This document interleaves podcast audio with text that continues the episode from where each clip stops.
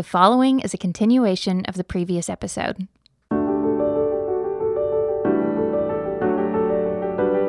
Welcome to the Yellow Balloons podcast, a collection of teachings to help you navigate the transformational possibilities of a God-centered perspective. We pray these insights from Scripture will inspire and encourage you. In this episode, we continue looking at the 6 different perspectives on everyday life, leaning into perspectives 2 through 6.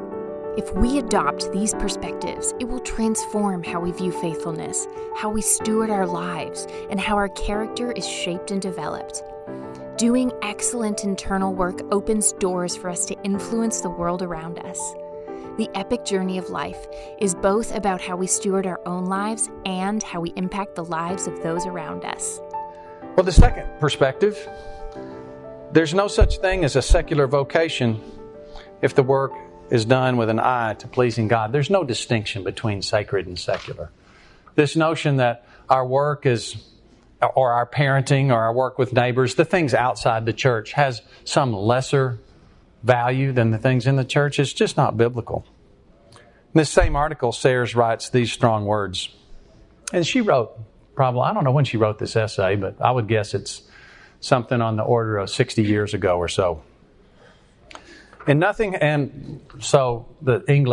probably about 50 years ahead of us in the progress we're going down, so it's probably pretty appropriate to today. And nothing has the church so lost her hold on reality as in her failure to understand and respect the secular vocation. She has allowed work and religion to become separate departments and is astonished to find that as a result, the secular work of the world is turned to purely selfish and destructive ends, and the greater parts of the world's intelligent workers have become irreligious, or at least uninterested in religious. But is it astonishing? How can anyone remain interested in a religion that seems to have no concern with 9/10 of his life? It is the business of the church to recognize that the secular vocation as such is sacred. Christian people, and particularly perhaps the Christian clergy, must get it firmly into their heads that when a man or woman is called to a particular job of secular work, that is as true a vocation as though he or she were called to specifically religious work. And I would just add that this applies to every other thing we do too, whether it's a local community club or civic engagement in politics or just doing some kind of neighborhood watch or our club with our friends, working out with a group of friends, what do you guys, boot camp? All these things are vocational work that we can do as unto the Lord. For many of us, a huge part of the 2-minute ride's in the workplace, and Martin Luther added his 2 cents to this. He said, "The maid who sweeps her kitchen's doing the will of God just as much as the monk." I've started with this quote. Not because she may sing a Christian hymn as she sweeps, because God love cleans floors. The Christian shoemaker does his Christian duty not by putting little crosses on the shoes, but by making good shoes, because God is interested in good craftsmanship. And one of the things we can do is think of being faithful in the routine as being an apprentice for being a heroic servant king. If you've been an employer, or if you've employed someone, maybe even a handyman in your house, do you care if they pay attention to the small details? Oh, I just forgot to lock up tonight. That's a small thing. Oh, I just forgot to turn the water off. Sorry, it flooded. Very small things can make very big impacts. Well, the third thing, perspective, is to recognize the excellence of doing the seemingly mundane builds godly character. You know, it's not so much in life what we do, but who we become. If we go back to Romans 8, we can look at this famous verse in 29, which says, "For whom he foreknew, he also predestined to be conformed to the image of his Son." This is our destiny, to be conformed to the image of the Son. I happen to think it will happen to all of us. But to the extent it takes place in this world by faith, and we're conformed by faith, the rewards are immense. There's this verse that says, "Eye has not seen, ear has not heard, nor has entered into the heart of man the things I'm preparing for those who love me." those who do what God asks us to do. There's this unimaginable thing that God wants to give to us if we will be conformed to the image of Christ by faith. British pastor F. B. Meyer says this, "So the incidents of daily life may be commonplace in the extreme, but on them, as the material foundation, we may build the unseen but everlasting fabric of a noble and beautiful character." Now, Jesus spent 6 times longer as a carpenter than as a rabbi. Who knows how many plows he fixed or stone works that he did, whatever his job was. And at age 30, when he began his earthly ministry, the first words he heard from his father were, "You're my beloved son in whom I'm well pleased." Could we interpret that to say, man, you've been a great carpenter? I don't think that's that unreasonable. Luke 2:52, Jesus increased in wisdom and stature and in favor with God and man. We can think about Dorothy Sayers' statement again. "No crooked table legs or ill-fitting drawers I dare swear, came out of the carpenter's shop at Nazareth." Being faithful in small things shapes who we become. It's the accumulation of these details that determine what kind of player we are. If we have these great habits, then when the crunch time comes, sometimes it's seen. Well, the fourth perspective that we can look at is that big things are determined by small things. Here we might go stay with this athletic theme, but go back to the Greeks, because Paul used the notion of the Greek Olympic Games fairly often. He talks in 1 Corinthians 9 about winning crowns. If you finish the race, you win a crown. Well, the Greek Olympic Games were worked this way. In order to be in the Games, you had to be a native-born Greek. So first you have to be in the family, just like we have to be in the family. We've got to be born again first before we can win the reward of the inheritance. But from then on, it's mostly a matter of a person's choice. They have to be nominated, and then they have to go to training. Everybody comes to training. The rule in the Greek Olympic Games was, if you break one rule, you're disqualified. When Paul says, man, I'm running the race because I don't want to be disqualified, actually, in the context of 1 Corinthians 9, he's being criticized for not being paid for his work. And it seems like the criticism is, oh, he's just an amateur. If he was a real apostle, he would be being paid. And he says, I could be paid like anyone else and bring along a believing wife like Peter does. The reason I'm not paid is twofold. One, I think this works better. And the second thing is, I'm kind of concerned about abusing my authority. I know myself, and I know I tend to take advantage of my authority. So I'm not going to risk it because I don't want to be disqualified from winning the race. He understood as an athlete that he had a weakness for hamburgers. So he wouldn't go near the hamburger store, because if you don't eat the fruit, nuts, and whatever for the training diet, you go have a hamburger, you're done. It's interesting. One of the training rules was you can't loaf. They had marshals watching the training, and if you started loafing, you're out. This training, I can't remember the Greek word pronunciation. Well, I never know it in the first place. We get our word. I won't even try. We'll get our word agony from it, because it's hard work. But to the Greeks, it was awesome, because the harder the job, the more glory you could win. And what they got was this little wreath that would perish. And Paul said, they receive something perishable, we something imperishable that will never fade away. And it all happens from small things. The Bible gives another very, very deliberate picture of greatness. And it's this notion of a cup of cold water in His name. Now, if you've been to Israel, and you go to some of these cities, you will get to go into a cistern. Maybe you might walk down 50 or 100 steps to get to the water level. And that's where you would have to go if you wanted cold water. Or maybe there's a well and you have to go and hoist down the bucket and then hoist it back up. not a task that requires a lot of training or a lot of skill. Most anybody could do it, but yet one of considerable trouble, and a task that's considered a task only for the women.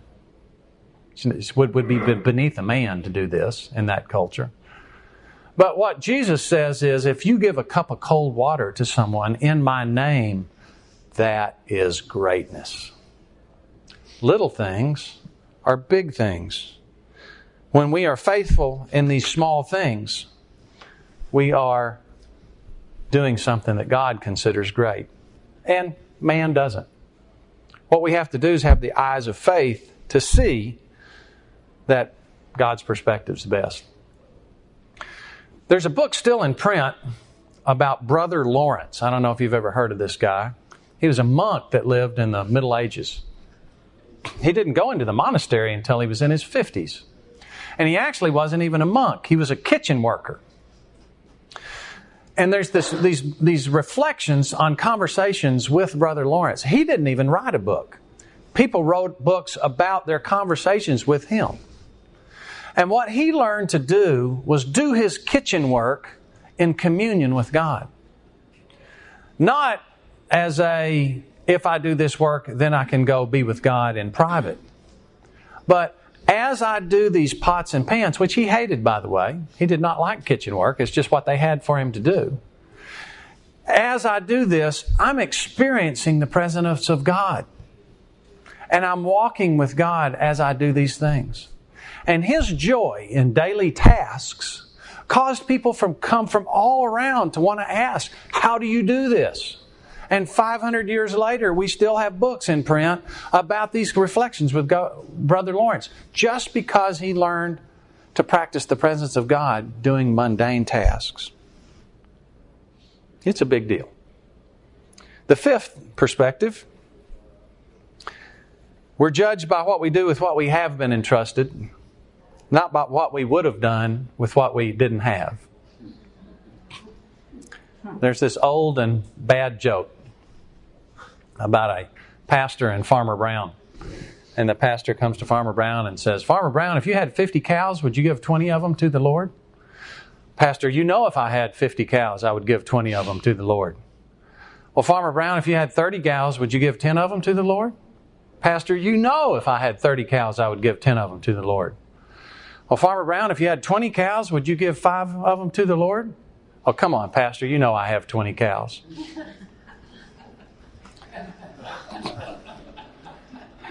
I warned you it wasn't that great of a joke. But this is what we tend to do. If I had, then I would. Well, that's not what God looks for. To whom much is given, much is expected.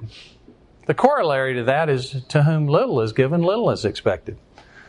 But look at the poor widow who did the widow's mite. And Jesus saw her put her mites in the treasury and said, that woman gave more than all these rich guys because she gave all she had. She could have sat around saying, I only have this small portion. When I have more, then I will give more. But she did with what she had. Little was expected. But that little was considered the greatest.